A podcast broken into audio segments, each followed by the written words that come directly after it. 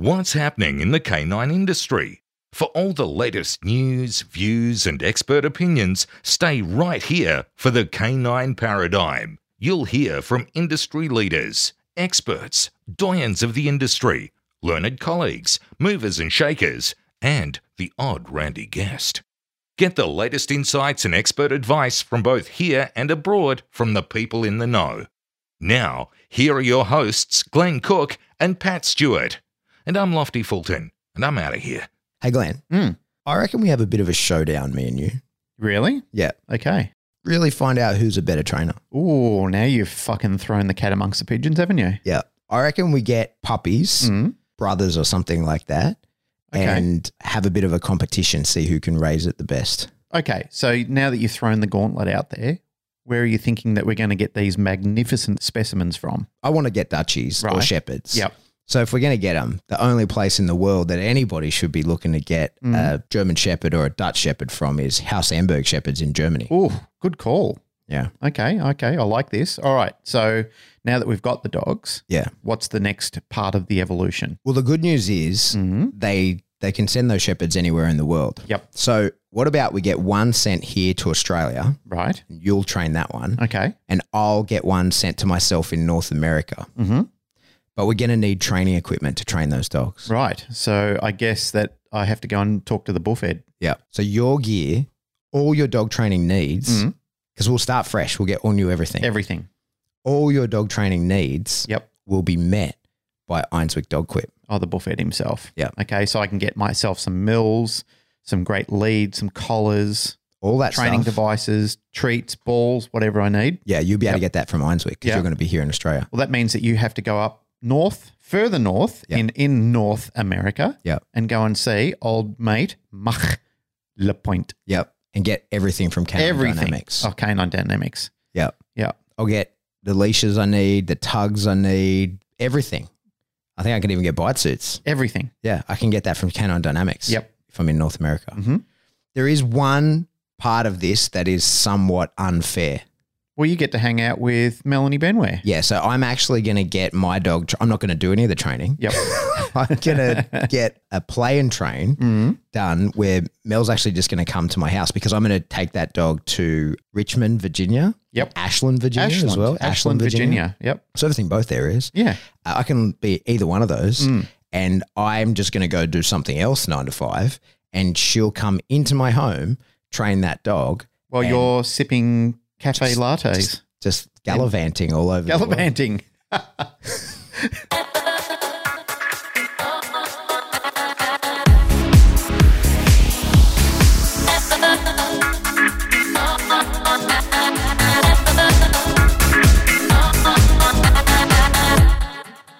Welcome back to the Canine Paradigm. I'm your host, Pat Stewart. I'm at my house again because life's gotten crazier. We didn't get time to actually get out there this week. And I'm joined by my co host, Glenn Cook, who's in the studio. Yeah, How I'm are in you, the sir? studio. Yeah, I'm good. We've just been having this massive conversation for about 45 minutes before we even got on air, just about life and Yeah. all the wondrous things about it. And it's, uh, yeah, that was sort of absorbing all this time, and we've put a lot of energy into that conversation. But that's, uh, that We've got to stop doing that. I know, but it was a it was a really good conversation. I wish we could share it, but it was kind of like Personal. yeah, it was personal. It was just things that I mean, we talk about a lot of personal stuff in the podcast, but we also have these amazing conceptual discussions about other things that sort of don't involve dog training. They're just life experiences that are, you know, just between a couple of people. Yeah. I heard this really good quote the other day, and it was from a guy called Justin Guitar. I think his name is Justin Sanderson or something like that. Uh, he's a guitarist that gives away a shitload of free content online. He's so goddamn generous with, what he gives away, and like he's taught millions and millions and millions of people all over the world. Anyone who's a guitarist has probably known of Justin Guitar. He wears a flat cap. He's a pretty cool dude. He's a very good guitarist and he's very generous with his time.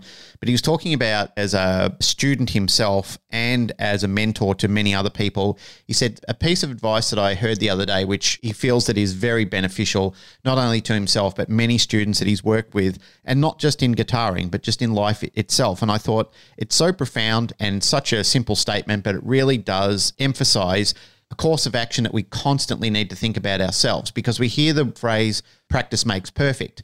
But he says a lot of the people that he's worked with, a lot of mentors that he's studied under, and people that he's worked under have said to him, practice doesn't make perfect, practice makes permanent. So you should try to practice mm. perfectly. I actually thought about that in dog training because there's a lot of times where people, this is not the topic that we want to talk about, we'll get to that in a second, but there's a, a constant, it's not with everybody, but it is with a large group of people where they do focus on the concept of trying to be perfect.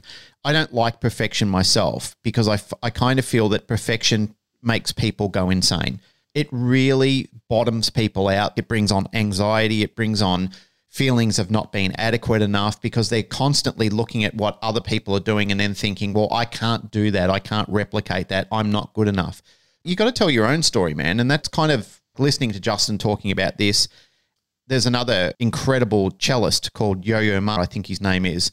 He was talking about how he gave up the pursuit of trying to create the perfect human experience and just create a creative human experience where people could enjoy what they're doing and work on their own journey of expression. The more I get into different things like being involved in dog training and adventuring through motorcycling and you know like even I learned through that with one of my very close friends a guy called Scott who mentored me a lot in how to improve my motorcycle riding. But instead of trying to do it to be perfect we do it to express creativity and enjoyment. And I think that one aspect that people really should be focusing on where I see a lot of agony and I see a lot of expression of disappointment a lot in people and where I read their Insta stories or I can see them becoming so agitated about their performance. They're not focusing on the expression of enjoyment anymore. They're seeing something that somebody else is doing and then reliving their disappointment that they can't replicate it with the dog they've got at the time. NDTF was back on during the week, and this is what kind of got me thinking about this because just dealing with students at different levels, and some people can be very confident, some people can be lacking confidence but we're all at different levels all the time. And that ebbs and flows and changes incredibly through each journey and experience that we have. My words of encouragement to people is just enjoy the journey. Life is way too short to be focusing on trying to be the perfect parent or the perfect dog trainer or the perfect employee.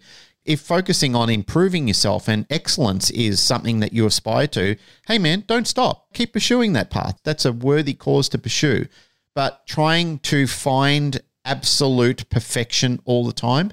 I really do. And I sincerely believe that it will only hurt your lifestyle. If you want to aspire to greatness, you can try and be as good as it as it's going to get for you and your dog. But please don't lose sight of the journey of the enjoyment of it all. Like the experience should be something that you still feel I've done that session and yes, there was some disappointment in it, but it was still fun. And I know that we can do better. I know that we can improve and understanding that it's all part of that educational experience that will teach you to understand, you know, where sometimes the where the limitations are, limitations in yourself and limitations in your dog, because not everybody has to be the world champion at everything. They can enjoy the experience mm. of watching somebody achieve the um, the world champion and then share in that jubilation. But it doesn't mean that you have to be that person. It, just because you're watching the Instagram movie or experience of somebody else, it means that it can inspire you, but you don't have to be that person. You don't have to do exactly what they do. And if you can't, that means you're a failure. That's not true.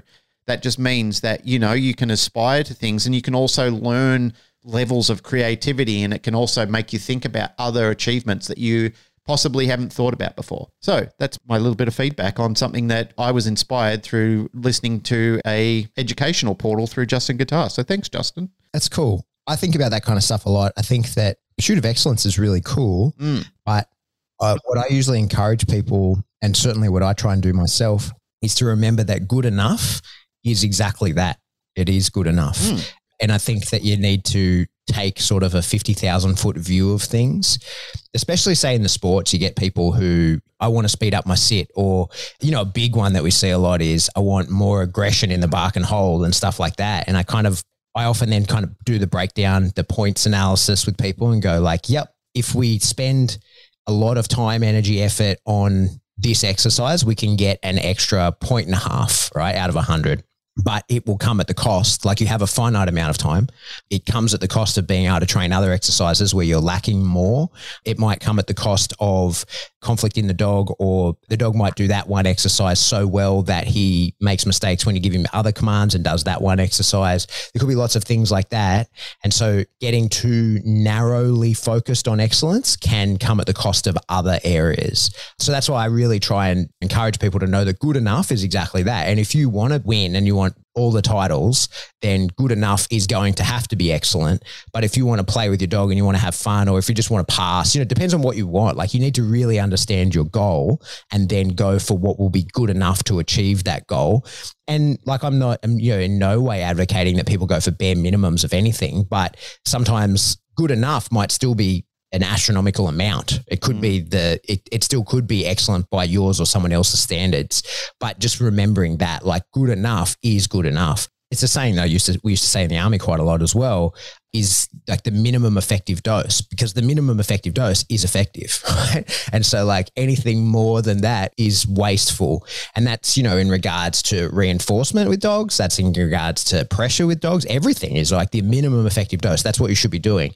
And then you kind of can't argue that in any way, shape, or form because the people then say, oh, well, you know, if you don't do enough, it falls apart. And I would say, yeah, well, that it wasn't good enough and it wasn't the minimum effective dose because it wasn't effective, right? So if it's work working and you that's all you need to do is make sure it's working and working robustly and reliably and all that kind of stuff and then move on to the next task and, and keep moving that way you know, when you're, I know you're talking about guitar and life in general and that kind of stuff, but I always kind of frame that stuff when I'm thinking about it, especially for our audience sake in regards to people that are looking to achieve things with their dogs.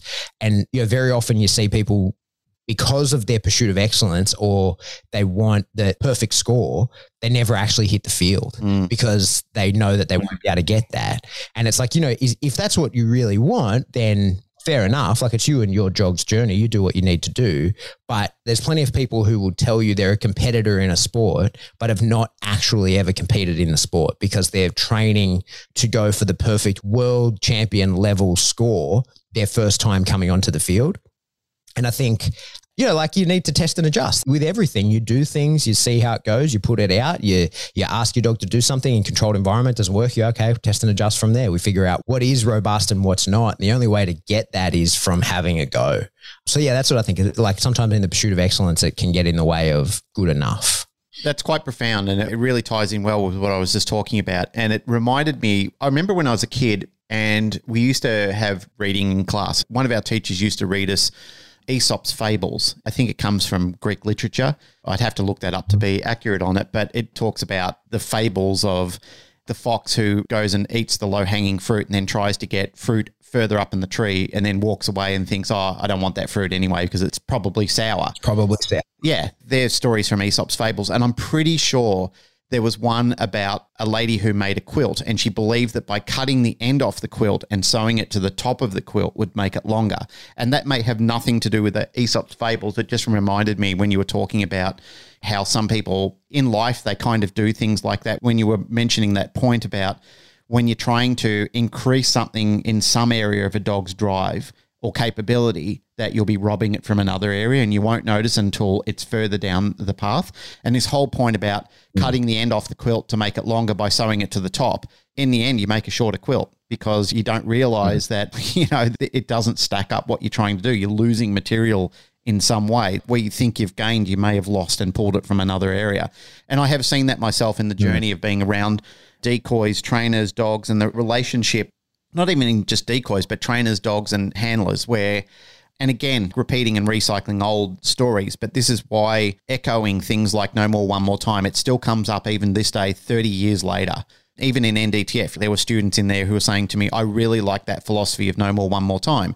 And I said, we have to think about these things. It's the reason fables or these stories or these experiences keep resurfacing is because it needs to. It's there to prevent the mistake of others. It's kind of like, off on a bit different tangent, it's kind of like when your parents tell you you really shouldn't do this. They don't say that you can't do this, but they try and sit you down and saying, look, in my life, I experienced this, and all it does is leads to a massive shit show, or it can your experience may be different, but you have to be aware that when you go into these lessons in life, this is where it could possibly take you. And it's really our experience telling you that if you go down this path, this is probably what you can expect to learn from this. It may not happen, but it's very likely because it happened to us and it happened to a group of our friends, and we've seen it echo through the lives of other generations or different people or our circle of friends. And it's the same thing with our dog training journey as well. So when we get out on the field and we're telling people these are the reasons why you don't keep robbing Peter to pay Paul, that goes exactly what you were talking about before. I really appreciate that because I've seen that so much in life where people are saying, I just want more. I want more of this. It really does pull into that point of it's got to be good enough. I've seen people in life, like my own father at one stage, you know, I used to be concerned that his pursuit of wanting to make more and more money, like when is enough enough? Like when do you have enough? When have you trained the dog enough? When have you pursued enough? And I do understand that our dopamine comes from remaining on this journey rather than getting to the end of the journey. I understand that. And I like that myself it took me a while to understand it, and it's probably conversations that you and I have that have really cemented a far better understanding of how that all works and why that's important. And, you know, like I've told the story about in earlier times why and how I understood um, how dopamine affects you when I bought a motorbike. I could really find what happened to me when the bike one day lost its gloss. And I see that in life as well. And I understand what drives people to want to push further and further but at the cost of what? That's the question you've got to ask yourself. When I push myself this far, am I really going to experience joy? Am I really going to experience fulfillment? Am I really going to experience this holistic feeling that I'm searching for? Or am I just going to end up with further disappointment in things? That question does have to be answered by people a lot. Uh, it's something that I I summarize a lot in other things where I say to myself, Am I really happy pursuing this or am I doing it for a nefarious reason? Do I really want all this or do I want it to be more simplistic? There, mm. there was an episode I was watching the other day, uh, yesterday. I was watching an episode called The Good Doctor, and it's the latest season. There's a character in there who it's a female character, and she becomes a doctor because her uncle is the head of the hospital. She finally reveals to him right at the end, like she gets herself fired, and she reveals to him at the end, like, this was never my dream. This was never my mm. dream. This just kept you all off my back. She said, All I want to pursue is a much more simplified life. I don't want to be a great mm. doctor and I don't want to be this great person, but you all had aspirations for me. And she said, I felt I was letting you all down this is not me telling you go and completely upend your life, but I am suggesting to you that sometimes you need to rethink or have a course correction sometimes in a lot of things you're doing. Even your dog training, and there's things that you said, Pat, where people are so pursuant on reaching that perfect score point that they're too afraid to get out on the field in fear of failure, in fear of letting themselves mm. down or having people think that they're not all that, where they lose the ability to share in that experience, to find out now I know where my game is weak and now now I know where I need to improve on. Or like I've reached the limitation with this dog. This is as far as it goes with me and this dog and that's fine. We can enjoy other things together, or I can have this dog as my pet and, and get another dog that I could also work with if I want to pursue a sport. Lots of people have done that around the world. Lots of people have shifted gears and, and changed, but at the cost of some not permanent, but some sudden disappointment that they'll have to experience. It happens. Mm. While you're talking, then thinking about uh, your guitar buddy, Justin, and he says practice makes permanent. It's a cool saying. I've heard that you know, plenty of times that practice makes permanent.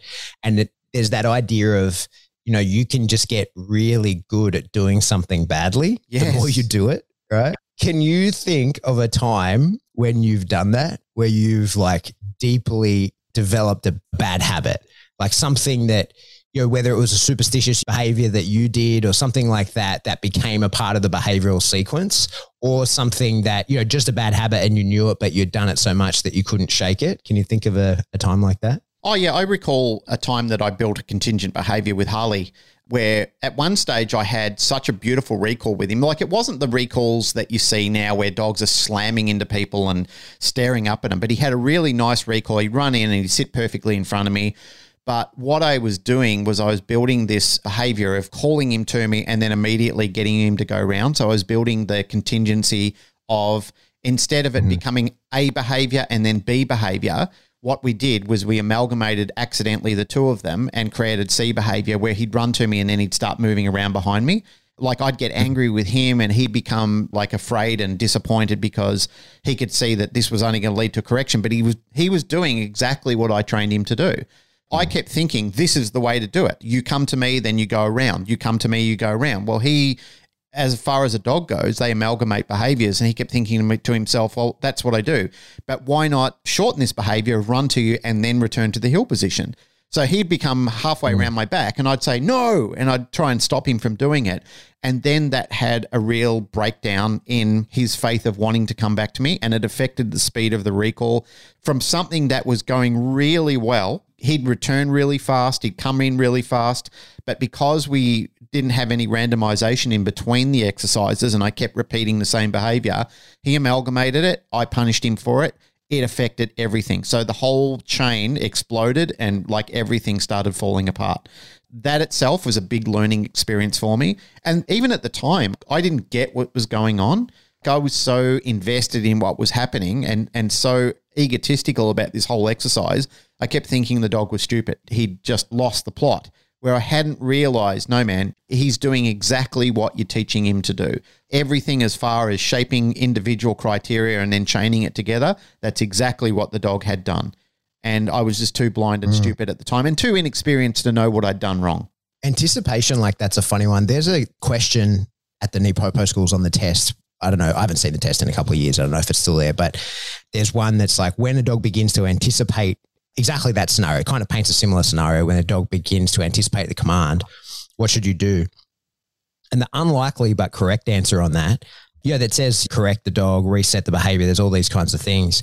And the unlikely but correct answer is reward the dog for having done the wrong thing essentially because his anticipation is actually your fault. So by doing anything other than rewarding the dog and then coming up with a plan in future how to stop that by you know reinforcing earlier or creating a barrier something like that there's so many risks associated with that and it's it's really interesting because you you mentioned them all in that there's a couple of things you can kind of shut the dog down a little bit from ever wanting to learn in a new way in the future if you punish mm. because you know, every behavior that you're teaching relies on the dog taking a shortcut right so you're putting in all these steps the lure the help into the behavior and especially if it's a complex skill every step makes the step before it redundant often, right? So like the dog has to be able to willing to try something new, cut a piece out in order to progress. And if you've taught a dog to do that and then he does it in a place where you're not used to, right? Like, well, not where you're not used to, but where you don't want it. And it's a function of having, you know, not reinforced the sit in front of you and then always calling for the finish next to you to give reinforcement there you can then kind of trap the dog a little bit to think, oh, well, uh, it's too dangerous for me to make progress. Like doing anything other than exactly what I know to do, if I try and make leaps and if I try and show understanding or if I try and put together this puzzle by myself, that's dangerous for me because that can lead to punishment or, you know, whatever it leads to. Non reinforcement. Depends, you know, depends. It doesn't really matter what form of training you're going to do, whether you're going to physically like positive punish the dog or you're going to give a non reinforcing marker, anything like that. What you're punishing in that moment is the dog reading the play and making forward progress. Yeah, you can fix that particular issue, but that's going to come back and bite you in the ass later on when it's time to add the next step in a chain of behaviors that you're teaching. And the dog goes, No, no, I, I see what you want here. I'm not prepared to do it. I'm going to wait for some like expressed implicit command to do that because in the past, when I've anticipated and tried to give offer you what I knew you wanted, I've got in trouble for it. So that's kind of one of the the interesting fallouts. But then there's also the idea that you could make the whole behavior aversive as well. If the dog has joined that entire sequence in his head, if it if he's put that entire thing together, you're not just making the act of like the, the finish aversive without permission. It could be the entire recall, and now your dog doesn't want to recall. And and very few people would ever put together that that's the reason. Like they would start looking for other reasons and and, and talk about not enough positive motivation versus not realizing that they stole from themselves with that negative motivation. It's a really good example of that practice making permanent. And then when you identify a problem, having a solution maybe works now. And I like in that instance, like would encourage people to pay the dog, right? Like just go, fuck, that's my bad. You read the play. Here's your payment for there. And then coming up with a solution in future, like interrupting him before he goes to make that next step and, and noting that that anticipation is a good thing. That's what's crazy about it, right? Like when you're trying to explain to people that anticipation is good, we're glad the dog did it. I just have a quick interjection there because in creating that problem for myself, in later times, I worked out how to resolve it. If I could go back in time now and talk to my younger self, the way that I would have resolved it is do exactly that. I would have rewarded the dog for doing that behavior because it's my fuck up. And I would have said, I own that. I'm going to reward you for it. And I would have still kept that behavior under that cue. Then what I would have done was to change that, I would have created a different behavior under a different cue. Again, listening to you talking about that, rejogged memories when in the early days of ADT where we were stepping off and then popping the dog, you know, like and giving the heel command at the same time. And that was really, really, really mm-hmm. early in the day. What we found was that we were creating a learned helplessness environment for the dog at that point in time. There was no way to avoid the correction, so the dog basically gave up trying, and it was really suppressing drive in the dog. We all had a big workshop because we realized this is not right, and the attitudes of the dogs were really depleting. Like we could start to see their attitude drop, and in some of the dogs that were uh, afflicted by it, that did want to do is exactly what you said, gave up trying because they realized, you know, like if I try to do this, I'm only going to get corrected anyway. So what's the fucking point? So you could actually see depression set in when you said the word heel. Like heel didn't invoke anything appetitive anymore. It was totally adverse. Instead, for those dogs, we changed it to fuss or close. So we used a different word and recreated the behavior under a different cue, which created liveliness in the behavior again. What we could then do, effectively, some people would even use heel as a shutdown. Like they would suppress the, the dog by saying the word heel. So if the dog went to do something, they could say heel, and the dog, you, you could instantly see the dog go, ah, oh, and completely shut down, closed down. By saying the word fuss or close, you could actually reinvigorate the behavior with the dog and build the enthusiasm because nothing linked to that word anymore was adverse. It was all built around appetitive uh-huh. behavior. There are times where you have to rethink the linkages of what you're doing, or as you said, you know, like sometimes you just have to bury that cue altogether. That cue just has to totally go extinct and anything associated with it, it just go, has to go into the extinction basket because any mention of it around the dog will generate a different form of behavior than the one that you an- originally anticipated doing because it was built on a lack of understanding and a lack of correct formation around building that chain together. We do often make these mistakes sometimes and not think about it. And in the past, you and I have we've expressed considerably the importance of second set of eyes and having mentors and having coaches or having experience around you that people can say, hey, don't do that because the next time you do that, if you keep formulating this behavior, all you're doing is entrenching a timeline that's going to completely go corrupt on your training platform. Like you, it'll completely fall away, it'll bottom out. And where you think you're going, like you believe you're heading in a right direction, but I'm telling you, this is going left on you all of a sudden. Like it's completely branched in a different direction altogether. Yeah. You know, we had a topic, but instead of going to that, I want to keep sort of teasing out some of this stuff because it's fun where you were just talking about they're changing the cue. So that's one of the questions that I think we've been asked many times when people sort of want to talk about you know show topics, and it comes up in the discussion group quite a bit. Is the idea of poisoned cues? What mm. that, and when should you change the command on a behavior? Last week, I was working with a bunch of military working dog handlers, and you know, great dudes, super intelligent and amazing dogs. So it's just kind of my favorite thing to work with, right? Because you've got people who are highly motivated and, and can understand very complex things, and you got the the right dogs for it. It's, it's the dream training for me. I love doing it. Mm. And we were discussing the dogs' names as well as like changing some of their commands. And I explained it probably the best I think I ever have. You know, when he's kind of like, I was explaining, I was like, wow, this is really making sense. I don't know if I've ever made sense on this topic as well before. I've got to remember this.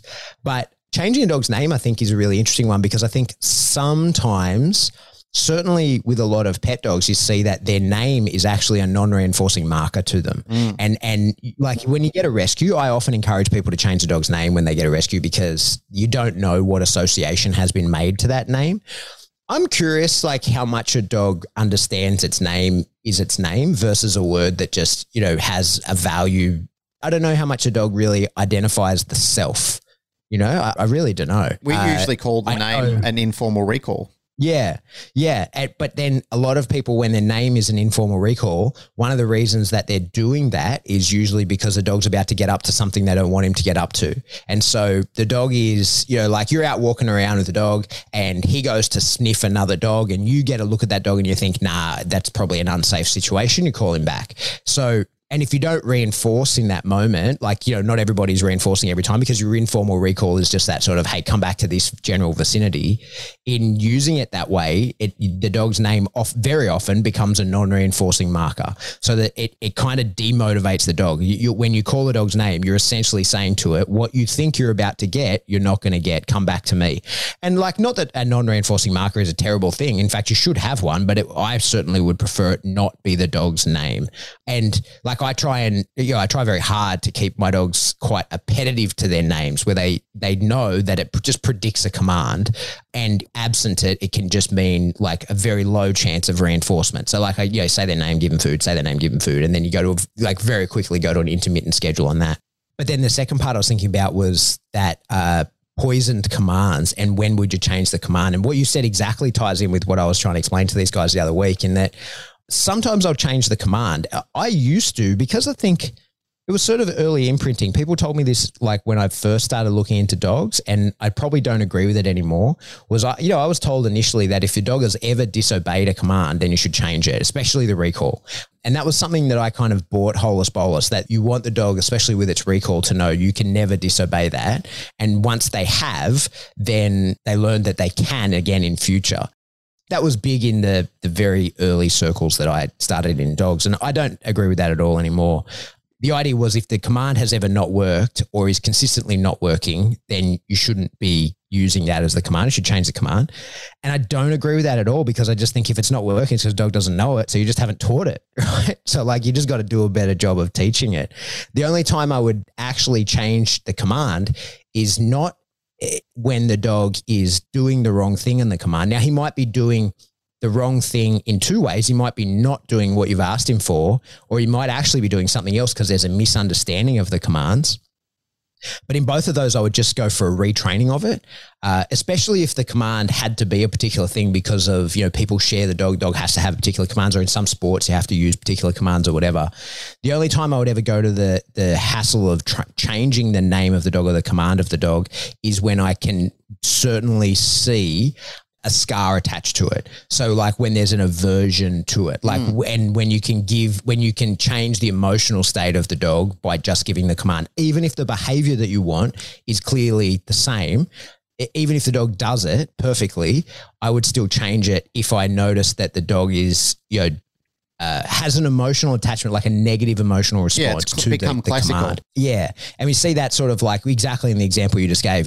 You know, because it's not uncommon. You see people use like negative reinforcement to train a behavior, then they get to the point where they're giving the the pop that acts as a reinforcer of the command, and they forget to ever take that to a variable schedule and give the dog opportunities to beat that pop. Mm. Or, or if they're too coercive with that negative reinforcement and aren't able to use that negative reinforcement as a game like, and that's one of the cool things I've really only learned to do over the last sort of 12 months. And, and certainly it was a big part of Ivan's courses where I learned how to do that. Like, and kind of knew it intuitively, but hadn't really ever effectively been able to put it into practice that well, where this negative reinforcement is a game and you can win the game by beating me to do it. And I can win the game by getting it onto you. And like, then every now and again, the dog does get a pop because I beat him, right? And that shouldn't demotivate the dog. In fact, that should motivate him more because he'll be like, oh, fuck you, you got a point. I want to try and get a point on the next one. Whereas, especially like if you pop the dog every time and you've got him on a short leash so he can never beat you, or if you give the pop at the exact same time as the command so he never gets the opportunity to read the play and act in a way that would make him avoid it, for sure it can become aversive as well as if people are then trying to do the same thing with an e-collar because a dog can never beat the e-collar. So I think that's what like with the prong or something like that, yeah, the dog really can beat your ability to put it on. Like if you're fair with the way you do it, you give the command and then like immediately after or you know towards the end of the command go to give that dog the pop that acts as a reinforcer of the command. He can act fast and beat it and that's a point for him. It's like playing the game of slaps, you know, like mm. where you mm. got to pull your hand out of the way of the other person. It's like, oh, you just didn't act fast enough so you got slapped. And it should never be demotivating that slap. It should be motivating to want to try again to beat it again. But the tricky part is with an e-collar, you can never beat it. And so you, it requires a much more skill to keep the dog convinced that he can and that he is playing a game of slaps when you're using the e-collar. Whereas it's it's a lot easier to do that, I think, with the prong, and because the dog really can beat you, he can outperform you, he can be faster than you, and he can win the game for real, rather than you being the orchestrator of that. But yeah, so when people forget to go to that intermittent schedule, or they they don't forget, they just don't know to. That's where you can see that aversive. The dog might do the behavior absolutely perfectly, but you can see that that he hates to do it because there's no way to avoid that pop. He knows that pop can get much worse and become proper compulsion and, you know, become pain compliance to do the behavior. And he knows how to avoid that. But what he can't avoid is their pop creates the entry. And so that can really demotivate a dog because it's like, this is the shit sandwich I just have to eat. And there's no way for me to stop eating it. And once that's classically ingrained, then you kind of have to change the command if you want to change that behavior because it, it's it's almost never going to go away. I mean, it would eventually, but you got to kind of remember that you're putting the dog into that negative mindset every time you say that. And so of course, like a battery, it'll go flat eventually because you stop popping. But there's a lot of depression or a lot of you know mm. flatness that the dog has to go mm. through before you get to that point. So that's why I would ever change the command, not because the dog doesn't understand it, and not because the dog's not doing it. That just tells me I have to train it better. But if the even if the dog is doing the behavior exactly what I want, just not with the enthusiasm that I want, especially if it's not just not peak enthusiasm, it's actually negative enthusiasm, that's for sure a time where I would go, hey, let's reteach this, start all over, come up with a new command, and just never put you through that negative state. That's a really interesting observation. I guess it's one that you generally tend to make along the way. It's very easy to talk about it and explain it in theory. Well, with the hope that people will understand what it is and start to see the manifestation of that happening in front of their eyes sometimes. So you can sort of circumvent that and prevent it from happening. However, and sadly, the problem is, is it generally happens without you really knowing that it's happening. Like it's a creep on effect sometimes. And that's the disappointing thing totally. about it, where I've found in my own experience, and it's sometimes from a lack of knowledge. So the great thing about this is that's kind of like that parental talk where, you know, your parents are coming in and sitting down with you and saying, "Hey, listen, these are the fuck ups that we've made in life.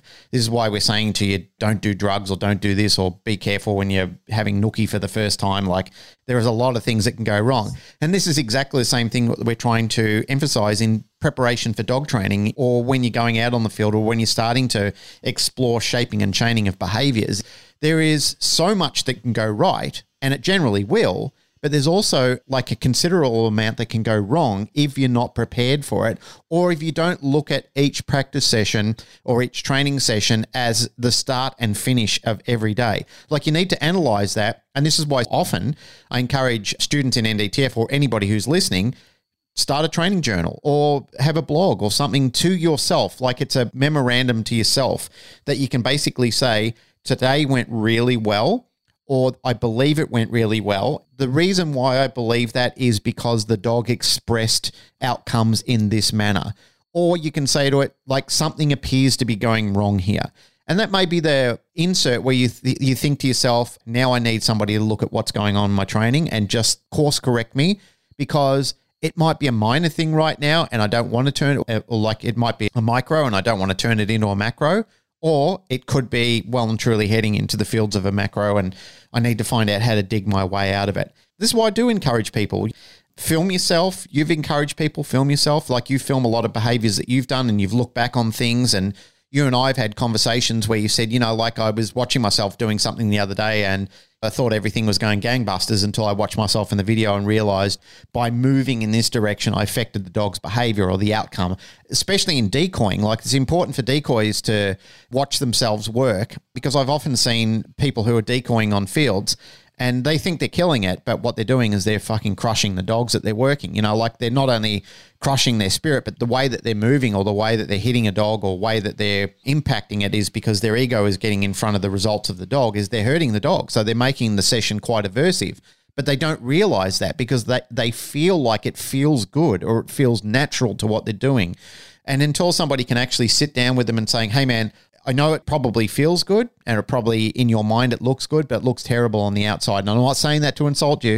I'm not saying that to hurt your feelings or to crush your ego. What I'm trying to do is tell you you can be doing this a far better way. Like the experience that you as a decoy can have and the experience that the dog can have, everybody should walk away from this as a win win. Like this whole thing holistically mm. should be, you know, like in preparation of preparing the dog for whatever you're doing, regardless of whether we're talking about decoying or we're talking about a handler, owner of a dog, just doing simplified heeling, Like, you can get lost in the moment and not really see where this is going because you're not looking at it with like a 360 degree view.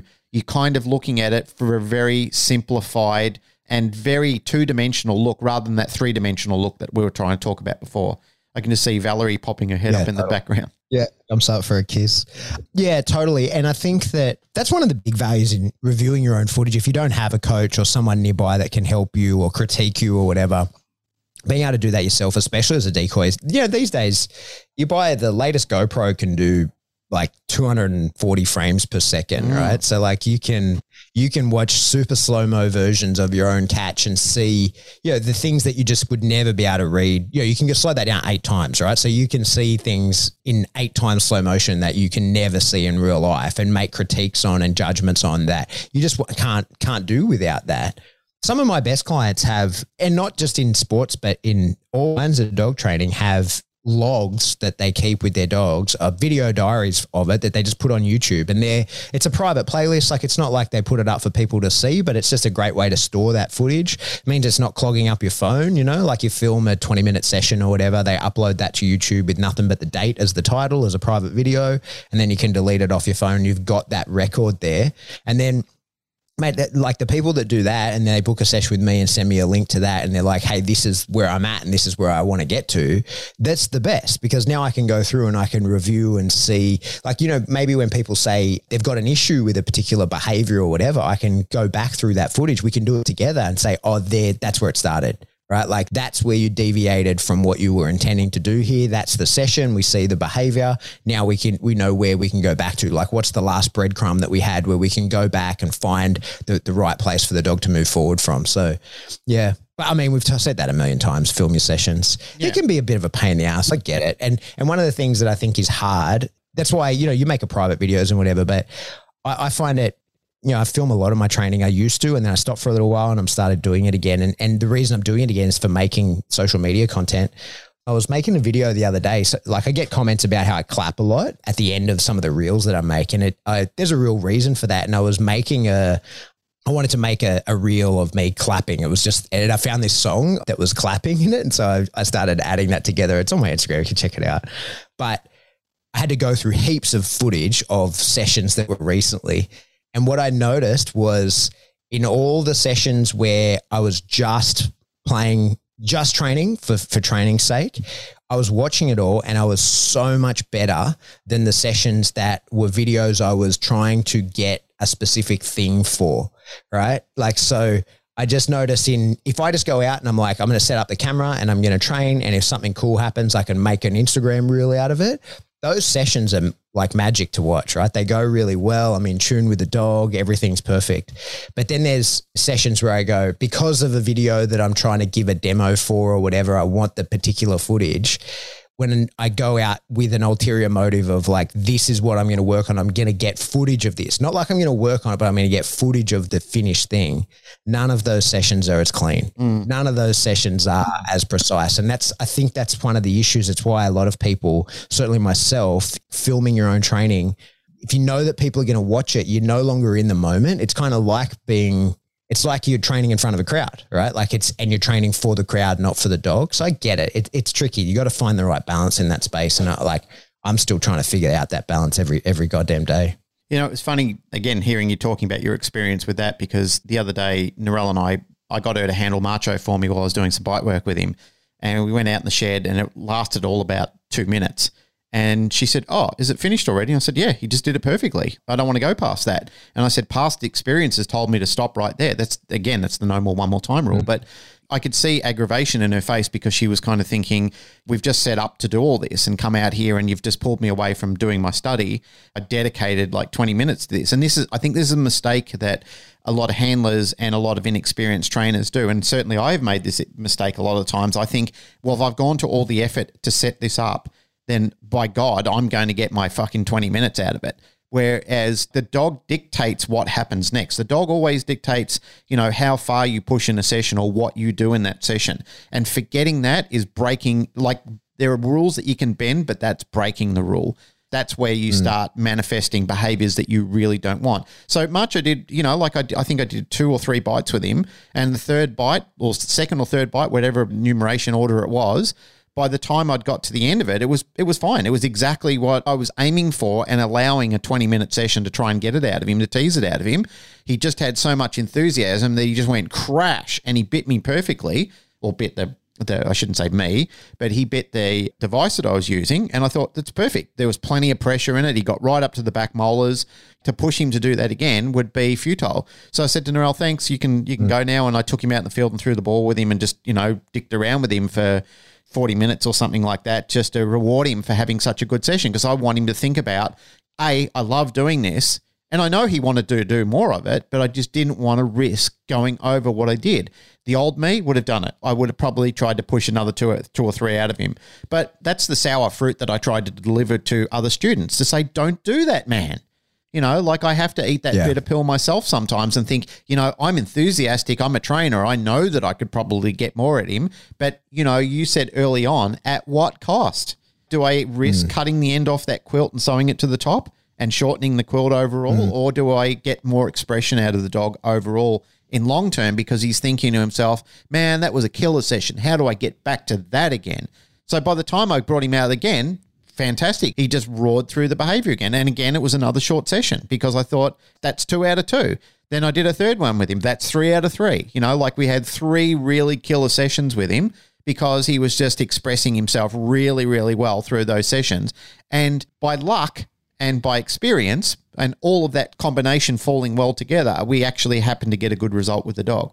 So let me ask you I've talked mm. about this, we've bantered backwards and forwards. You've asked me about a question where you know, I've recognized that I've done something wrong. Tell me about something in your own experience that you've realized that you've unwittingly broken a chain or extended a session beyond where it should have been. What's something that really resonates? In line with exactly what I was just saying. So, you know, might be making uh, some content and it's absolutely in line with the no more, one more time because I have mixed feelings about the way that that sort of saying can be perceived because sometimes people, I think, cut themselves short in how much they could train in a session because they recite that mantra, no more, one more time. They do something, it goes well, and they're like, okay, that's it.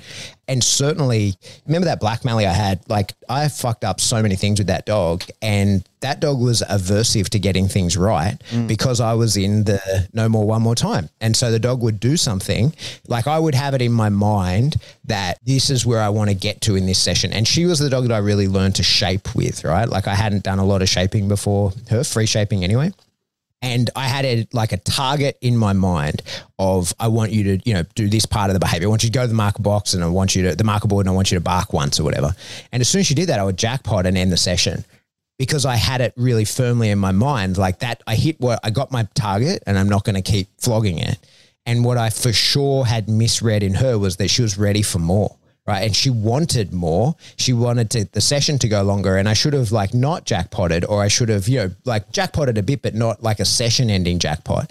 And also, what I was doing really poorly with that dog was ending sessions on jackpots instead of then going for the let's just spend time together, let's just do things you already know sort of stuff.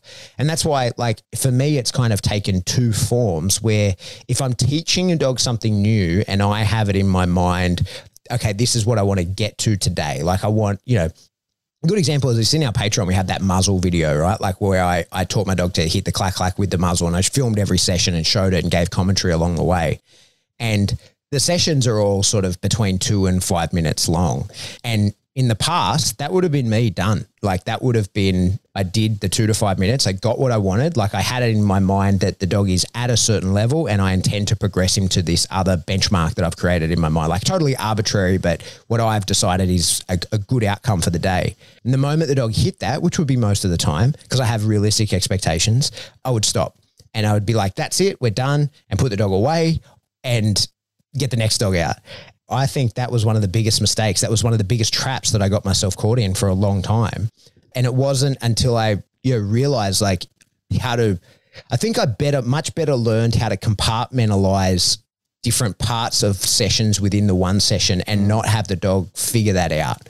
So how to do the 2 to 5 minutes of the new learning right at the start where the dog's fresh and where the dog is, you know, like he's at his peak level of drive. He's he's highly motivated. I've controlled the arousal to be effective for what I wanted. I do that, and then I can transition to chaining old behaviors together, or just playing with the dog, or doing, you know, whatever, like whatever it was that meant that the dog didn't draw too much distinction between how he feels it during the learning phase of the session and then the the practice phase of other things in the session like they just drift into one and the other.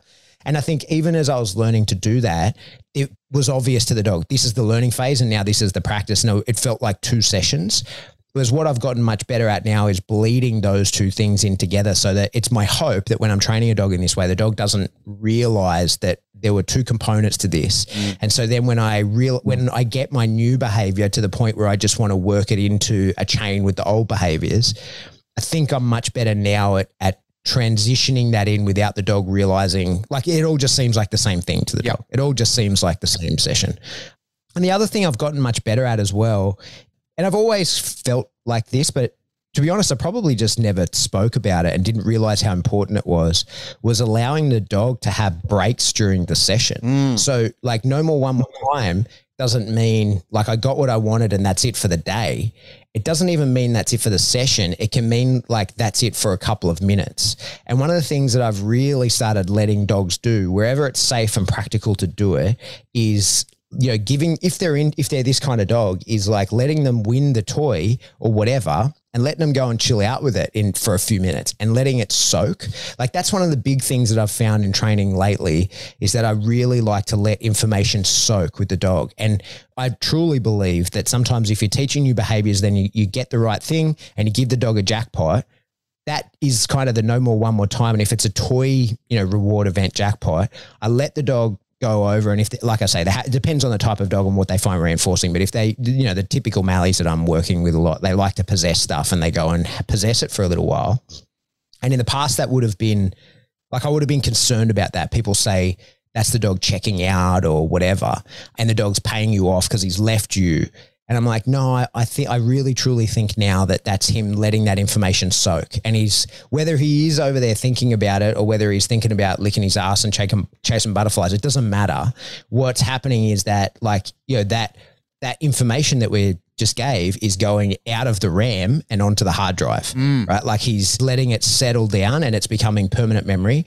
And then more often than not, when I sit there, I kind of like wait for the dog to make eye contact with me and then I invite him back to play and then we can keep going again. So it's not that it's like no more one more time as in like don't do it again when you get the best rep. It might mean just not right there and then. Like the other part as well, you know when you just want to you see people do this and certainly I've been guilty of it plenty of times where everything's going great in the session. Say a session exactly as I say. I'm teaching something new at the start or sharpening up something. Then I go play with the dog for ages. And then because it all went so well, at the end of it, I'm like, oh, I'll just do that first bit one more time. Like that's the kind of no more one more time that I think is problematic because now you know, I'm doing it towards the end of the session. You see people do it just because they can and they want to finish on a high. Like we talk about training should finish on a high and it should finish on a high for the dog. And what you're chasing is Is it finishing on a high for you? And so, like, you know, like imagine a session where you train for like two to five minutes, then that's the new part. Then you chain some behaviors together and you just play with the dog for another 20 minutes or whatever. And then on your way back to the car, you ask the dog for that part from the first bit. It's because you want to feel validated at the end of the session. Yeah. Like, yeah, I made progress. And I want my last memory of the session to be this progress that I made. I want to walk away with that last memory. And then, of course, it doesn't go well because, you know, like it hasn't soaked yet and the dog's not as, as enthusiastic. He's not as driven. It's the end of the session. Maybe he's full of food. Maybe he's tired. He's had his fill of the ball, whatever. Or he's read the play that we're going back to the car and he's switched gears in his mind and isn't no longer in that kind of working mode.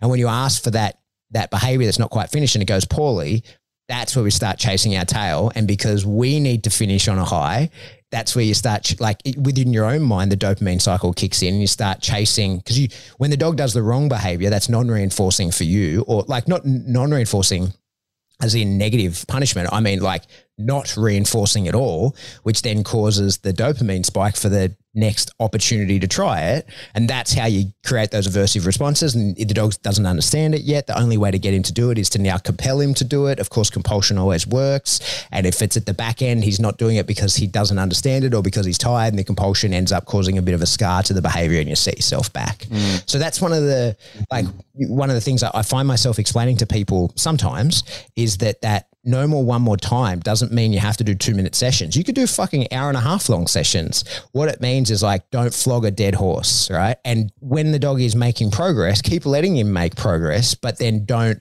push it past what you think is possible anyway. And if there's any doubt in your mind about whether a dog's going to perform the action, don't do it. Right, like don't don't ask for it. That's that's one of the things I kind of I had to work really hard to get to that point myself because your ego kicks in, mm. right? Like you're like, and especially if there's people watching and there's people training, and it happens all the time because you know where I train, it's just a normal park. It's just people with their normal dogs, and when they see a Malinois with any level of training, they they don't know what it is, and they stop and they stare, and like people are watching, and I might do something really cool with my dog, and then you want to do it again because people are like, "Holy shit, show me again!" And it's like, "Yeah, cool, I will." And it's like, no, because that was like eight behaviors strung together, and exactly like you spoke about, you know, ages ago, was now that's gonna. He he went through those eight behaviors to get their reinforcer, not knowing if it was going to come on the first, second, third, fourth, all the way through to eighth. But because I just did it, and I want to show it off to someone who's watching, he knows it's coming at the eighth. So it isn't going to go well, right? Because I just did that exact same behavior. And this is something I find that I do, especially again, like if I um filming content and I want to show something. Like recently, I wanted to show, you know, retrieving a prong collar. So I filmed it, I set up, I did it, and it all went perfect, right? And then I was like, just in case you know, I can't tell the focus where I am. So just in case I'll do it again. And then it went better the second time. So then I was like, oh, that's a better version. I'll, that's the one I want to use in the video. But just in case that's not in focus, I'll do it again. And like, I was stuck. I was stuck in a thing of like doing it over and over and showing my dog the same thing. And then of course he starts to anticipate. I've just done like six retrieves of the same item in the same circumstance, standing in the exact same spot because I have to do it in the same spot to make sure that everything's in focus. And then of course, what happens? He jumps the retrieve. Of course. Be like, I throw the item and he goes off to take it before he gets the command. Like, what the fuck else was that? That was the only outcome that could have come of that.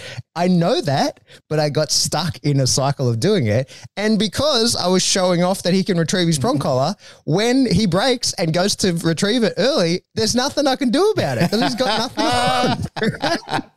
and I, mate, I still have the footage of myself. I was watching it the other day when I was looking for that clapping stuff. I was like, you can see me look at myself, like, and my shoulders drop. I'm like, I'm an idiot. I've fallen into the trap of this is no more one more time. This is what we're talking about when we're saying to avoid the no more one more time. It's not sessions have to be two minutes long to five minutes long. That's not it.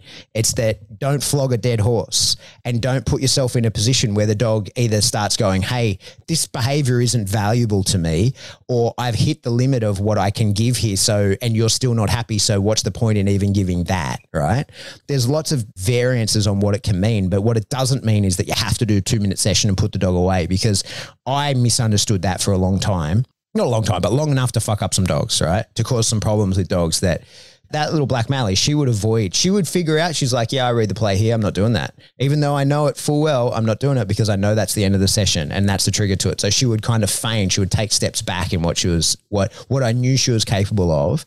And then the obvious answer is pressure. Oh, well, I'll have to push you to do it because you're not doing it. And then now we're doubly fucking up the end of the behavior. The dog yep. doesn't want to get there because it actually announces negative punishment. Even though you're going to jackpot the dog with food or toys or whatever, you're also going to stop the session. And if the dog's super affiliative, likes to work like, you know, most good dogs do, that stopping the session is what's going to override whatever you give them prior to it. And giving them that sort of thing prior to it announces the end of the session, becomes a conditioned response.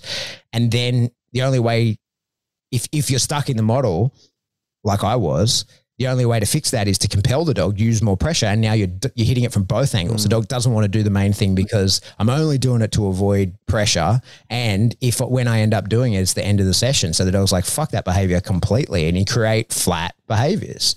Yeah. So that's my story.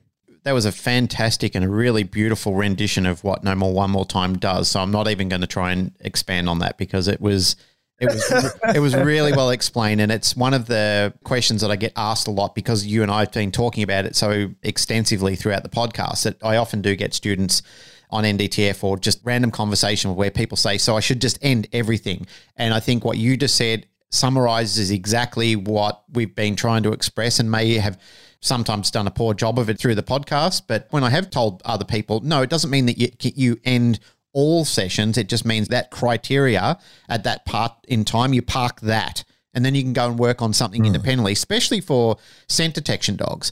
You know, because people say to me, well, when do I know that I'm ready to go again? And I usually say, well, I allow the dog to express that. When the dog is starting to nag me mm. again and saying, you know, like my battery is charged, I'm ready to go. And you can see that in the performance. And it's a skill that you learn to read the dog's behavior and you can see it. And that's why I said that's when I do it. When my dog is kind of like pulling my leg like a child, saying, Can we, can we, can we? I say, Yeah, your attitude is worth rewarding. So I definitely want to get back into the session now with you, but I don't want to deplete your battery when you're doing it. So yeah, really, really well summarized, mate. I really appreciate that. It also reminds me of a word that became really important to me when I was a younger trainer, and I've transitioned that through all of my career as a trainer, and that is the word randomization, because that really mm. parries into everything that we're talking about as trainers. In, let's say, for example, you are trying to develop the sequence of a chain.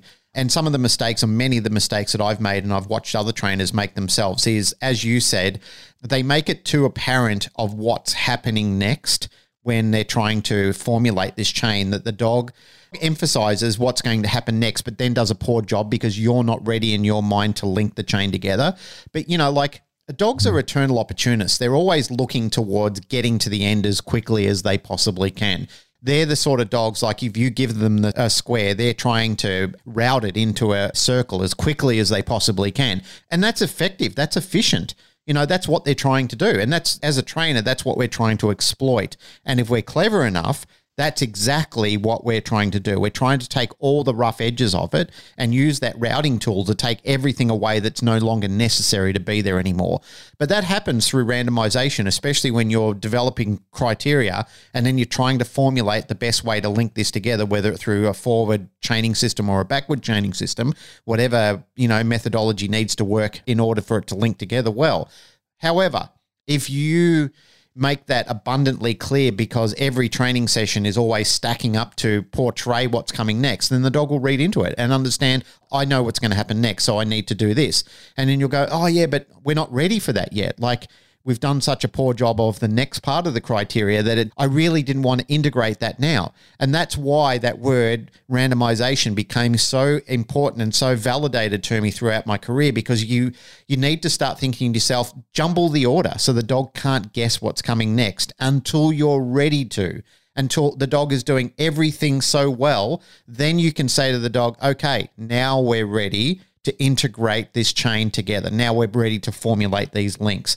And that's why, you know, your explanation one more time, again, I'm not even going to try and layer in over the top of that because that really summarized exactly what you can do. You can do a criteria and then you can say that criteria is done. No more one more time on that criteria.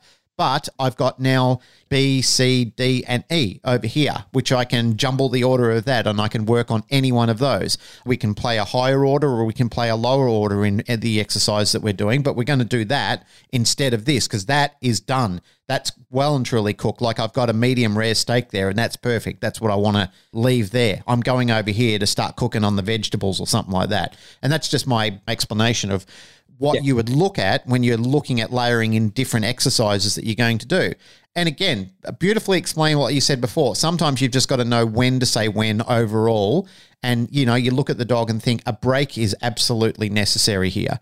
You know, I think that really escalated us as trainers, especially in old ADT days when we used to do we'd have a schedule of things that we were doing in beginner class, in intermediate, and, or advanced. But in between all of it, we'd say, okay, everyone, have a break, let your dog goof around for two minutes. Take time to go and have a wee, have, have, have a drink of water, you know, go and play ball with your dog, just, you know, lie on the ground and pat him or something like that, and then come back in there were times, especially with the advanced obedience class, where we just say to the guys, you take the break when you think it's necessary.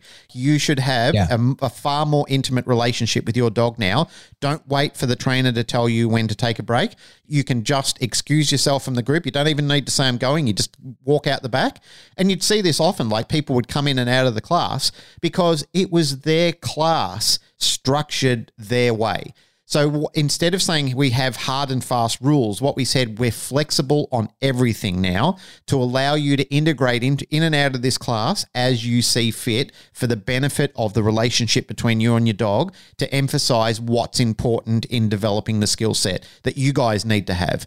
So this is this is a summary in the stories that you and I are trying to explain to people along the way in training dogs is the emphatic side of this is whatever story and whatever relationship that you're trying to create with your dog, the importance is is that you develop that in whatever way that you need to that turns out to be what's best for you guys and what you're capable of and then packaging all that up and making that into whatever it needs to be. Because the story that Pat Stewart is doing or Glenn Cook is doing may resonate with you and it may sit well with you but you may for whatever reason you may be incapable of getting to that level with that style of dog there are many hmm. great dogs who have become outstanding working dogs that would make shit detection dogs. And there are many detection dogs that would make terrible law enforcement dogs. We're all built and designed differently. And you just have to, instead of living the disappointment, you just have to look at it and say, you're not capable of being a law enforcement dog, but let's learn on this journey together, providing you've accepted that you're staying together and, you know, like that dog is going to remain in the household let's look at this relationship now and say to yourself, what can we learn together? How can we advance each other? How can you be the best version of yourself as a dog? And how can I be my best version of myself as a handler, as an uh, aspiring trainer, or whatever I'm trying to do? So, if other people are experiencing this, this is the advice that I can then pass on to them. And then they can carry that torch on forward. The next time down the track, when I'm ready for my next dog, I've learned so much like I've really got an enriched history of learning what to look for, what to assess, and what to aspire to. So, yeah, that's my thoughts on it. Yeah, totally. You know, as you were talking about breaks during the session, I wanted to kind of just explain a little bit how I do that and, you know, how I've evolved over time, my thinking on that. Is it used to be, I think the foundation of allowing the dog to take breaks during a session really comes from the binary understanding of the dog being on your time or on his time. Mm. And like all of that sort of goes back to you know effective reinforcement and markers and that kind of stuff. So i can say to the dog you're either under command or you have to be doing what i say. And and if you don't i'll hold you accountable. And if you do then i'll, I'll reinforce you. Then within that reinforcement there's a moment where the reinforcement ends right? So the dog does the thing and you give the dog the reward whatever that is. And that's the reinforcer because you're making the dog more likely to do that thing when you ask him again in the future. But then there's a moment where you're no longer providing reinforcement or the reward, and you're also not asking the dog to do anything. And in that moment, the dog is on his own time. And so, like, if you're, say, you're training with food, the dog sits, you click, you give him the food, he's eating it from his hand. Right now, he can do anything he wants, right? Like, he can do anything. And our hope is that the dog starts like prompting you, hey, I'm like, tell me to do something because I want to earn more of that food. Like, I want more more reward, tell me to do something, make it reinforcement for the thing that I did. I want to keep going. But also, then I think, you know, and to speak back to that analogy, the computer, you know, it's RAM versus the long term memory. In that, when the RAM gets full, I want the dog to disengage from me. And some people kind of get upset because, and certainly I have in the past, where you say, "Hey, the dog just checked out on you." It's like, well, he didn't really because I haven't asked him to do anything. He, I asked him to do stuff, and we've done five or six reps of the same thing or, or whatever we're doing, and I've paid him. And right now, the payment finished. He's either got the ball in his mouth or he's eaten the food or whatever. And I have not yet asked him to do anything. And if my dog turns around and goes and walks off and has a sit down in the shade at that point, I'm really happy for him to do that because that's that soak time. And what I do is I, I will watch him closely and I will be sort of inviting him when you're ready to go again, come back. And some people, like I say, that that really can be a hard pill to swallow. It certainly was for me for a long time because I would say, no, nah, he just checked out on you. You got to bring him back, right? You can't teach him to check out because he'll check out in the future.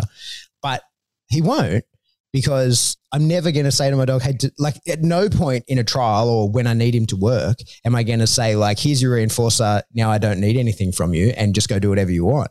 Because, well, I need him to work. I'm telling him to work. I'm telling him to do stuff. Right. Mm. And I never at any point on the trial field or in real life with my dog when it's not appropriate say to him, just go do whatever you want. That, that's never going to happen. So it's okay to do that in training because now my dog is learning like I can go and I can let that soak and I can let that information you know, settle. And then when I'm ready, he's ready to take me back. And he goes and he sits down for 30 seconds, a minute, two minutes, whatever. And I'm always looking at him. And what ends up happening with like my own dog, but most dogs end up the same, is they look back at you. They kind of make eye contact. And, and then I invite them in. That's when I clap. I'm like, hey, come back. Right. Like, let's go again. I'm ready to go again. We can continue working. And I, what I notice, the more I do that, I kind of relate it to when I'm explaining to people, I kind of relate it to you know, I've been at this desk. We've been at it for a couple of hours. I've been at this desk since probably seven o'clock, right? Mm. I've been sitting here for four hours working and now talking to you. And it's been four hours. I've I haven't needed to take a leak, right? But I know that I could at any minute. So it's kind of like I will when I really need to, right? Like if I need to go to the toilet, I just will when I really need to. But you know, when you go into the movies and you're like, oh, I can't miss any of this movie, right? Like, so I need to go to the toilet beforehand. I need to go to, I need to go take a piss before I see this movie. And then 20 minutes into it, you're like, oh, I'm busting. And you know, and all you're thinking about is like, I can't miss any part of this movie, but now I, I want to, but I've got this pressure of not being able to leave, right? Now I've got this conflict. What I want from my dog is to think if I get tired, I can take a break. I abs- I can just take a break. And I don't want him thinking, if I get tired and I take a break, this motherfucker ends a session on me and I miss out on anything in the future. So then there's the stress of that. And what I have found when I did that in the past was that the dog starts not taking breaks when he needs them, starts continues to re-engage. That RAM gets full and he's not really learning much. And that's when you also dip into that no more, one more time because the dog is pushing you for more, not because he wants to do more, but because he thinks that if he stops doing and stops engaging with you, then you will end the session and that will be, that's his only opportunity to work for the day. Mm. So he keeps pushing for more, but what he's offering you is substandard. And then you're practicing substandard stuff. And especially if you're trying to teach a new behavior in that moment, you, he's not going to retain any of that. Like he may be able to do it and he may be able to continue to pursue reinforcement, but none of that's going to end up as long term memory. And he's not going to, you know, your session while you might get a lot done, it's going to be tomorrow like you never did it. And there'd be lots of people that would, you know, say like, oh, I did this great session yesterday. It went for, you know, ages and ages. And then today the dog didn't do any of that shit. And I would argue that that's probably one of the reasons why is that, yeah, the dog was physically present, but it was just that he was going through the motions and he wasn't actually sort of taking in what was happening because he was thinking, shit, I need a break. But if I don't take it, if I, if I take a break, that'll end the session. I got to keep going. I got to like, you're essentially getting fake enthusiasm from the dog at that moment. But yeah, what I found is by letting the dog take a rest whenever I need to, he's less compelled, like it's less stressful in the back of his mind. Like when you're sitting there at the movies thinking, shit, I need to take a leak, but I can't. I don't encounter that. He knows if you need a break, man, you can take it. And so the lack of pressure in that means that he usually will go longer mm. and he'll push right to the last minute, like when he really needs a break before he'll go and take a break. And hopefully through, you know, careful management, I push his need to take a break beyond what I would ever reasonably ask for in real life. So that he would never, in, in a real life scenario, he would never hit that point of needing to take a break. But also, it won't become an issue because I'm never going to give him the opportunity to because he's going to be under command. He's going to be doing something specific rather than being told, just do whatever you want, like I will do multiple times in a session. Yeah, that's very well summarized. And I think that when you do build that positive incremental endurance, then you'll see the net benefits of it over a long period of time. Totally. Yep. Totally. That's a good place to leave it, I think. That was a Oh. very, very, I um, think you're right. there were some nicely laid out pearls of wisdom there. you know, we had a topic. We were going to talk about suppression because world famous and renowned dog trainer Liam Webb suggested that we talk about it. And I, I like to keep Liam as happy as possible because of how influential he is on the show. But we didn't get to the topic. So another time, Sir Liam, we'll get to it. I promise. Are you talking about Liam attacker. Little Bitch Webb?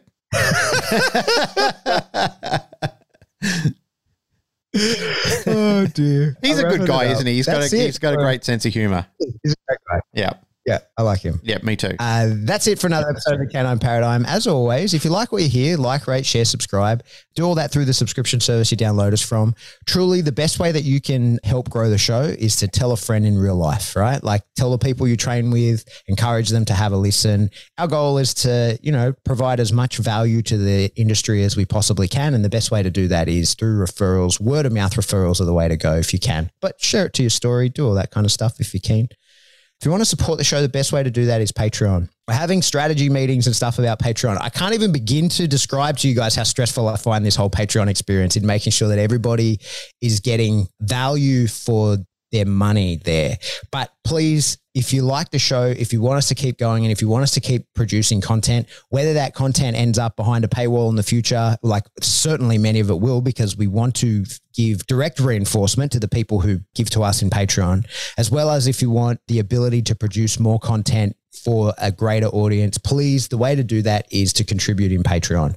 For everybody that does contribute, you cannot even understand how much we appreciate you and how much it means to us. But what I've got to add to that as well is that uh, so much of the information that we talk about and the experiences that we share, the physical manifestation of that is in Patreon. Like there's so much information in there now. Trust me, I mean, you're not losing by joining up on Patreon and surfing through a bunch of the material. Like every NDTF group that I've got, like I always say to them, if you're looking to expand your knowledge, like some of the content that you've done recently has just been mind boggling stuff. Like there is so much there, so much value. And I'm not saying that just to attract you into signing up to Patreon, but I'm saying to people, like if you're a new trainer or you know a bunch of new trainers, there is so much learning content and so much value on Patreon. There is nothing that you are not going to find beneficial in there. There's something for everybody at all levels of their dog training experience. And also, as Pat has expressed many times before, and we both have, is that it keeps our show going.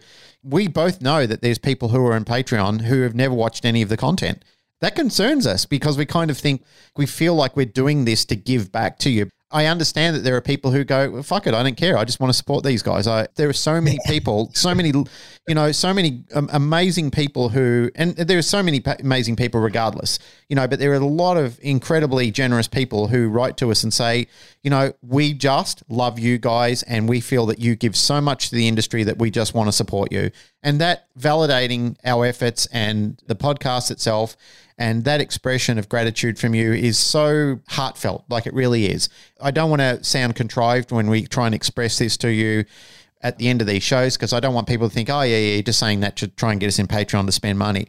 I'm not. Patreon is a service. It helps us, but it also helps anybody who's in the industry who wants to add value to their their knowledge banks. So if you are a contributor to Patreon and you haven't gone through a bit of a surf through there, do yourself a favor and have a look at it, especially the IGP video that Pat did for anybody who's curious about sports, and I love that saying that you said last time in the episode is bite sports curious. I think we should get probably get a t-shirt put up about that one. I think that's a that's a great saying. So for anybody who is bite sports curious, he really went to an extensive amount of effort and research to put that video together, like a lot of travel, a lot of his own personal time. And it's not a guilt thing. I'm not trying to guilt anyone into this. I'm just saying that, you know, like if you haven't experienced that video, it's some of Pat Stewart Productions' finest quality. So have a look at it, see what you think, and we'd love some feedback on it. So it's there for you. Yeah, I think that's what I want to say on Patreon is that like feedback is always absolutely welcome about the type of content, whether it should, whether the stuff that I'm making should be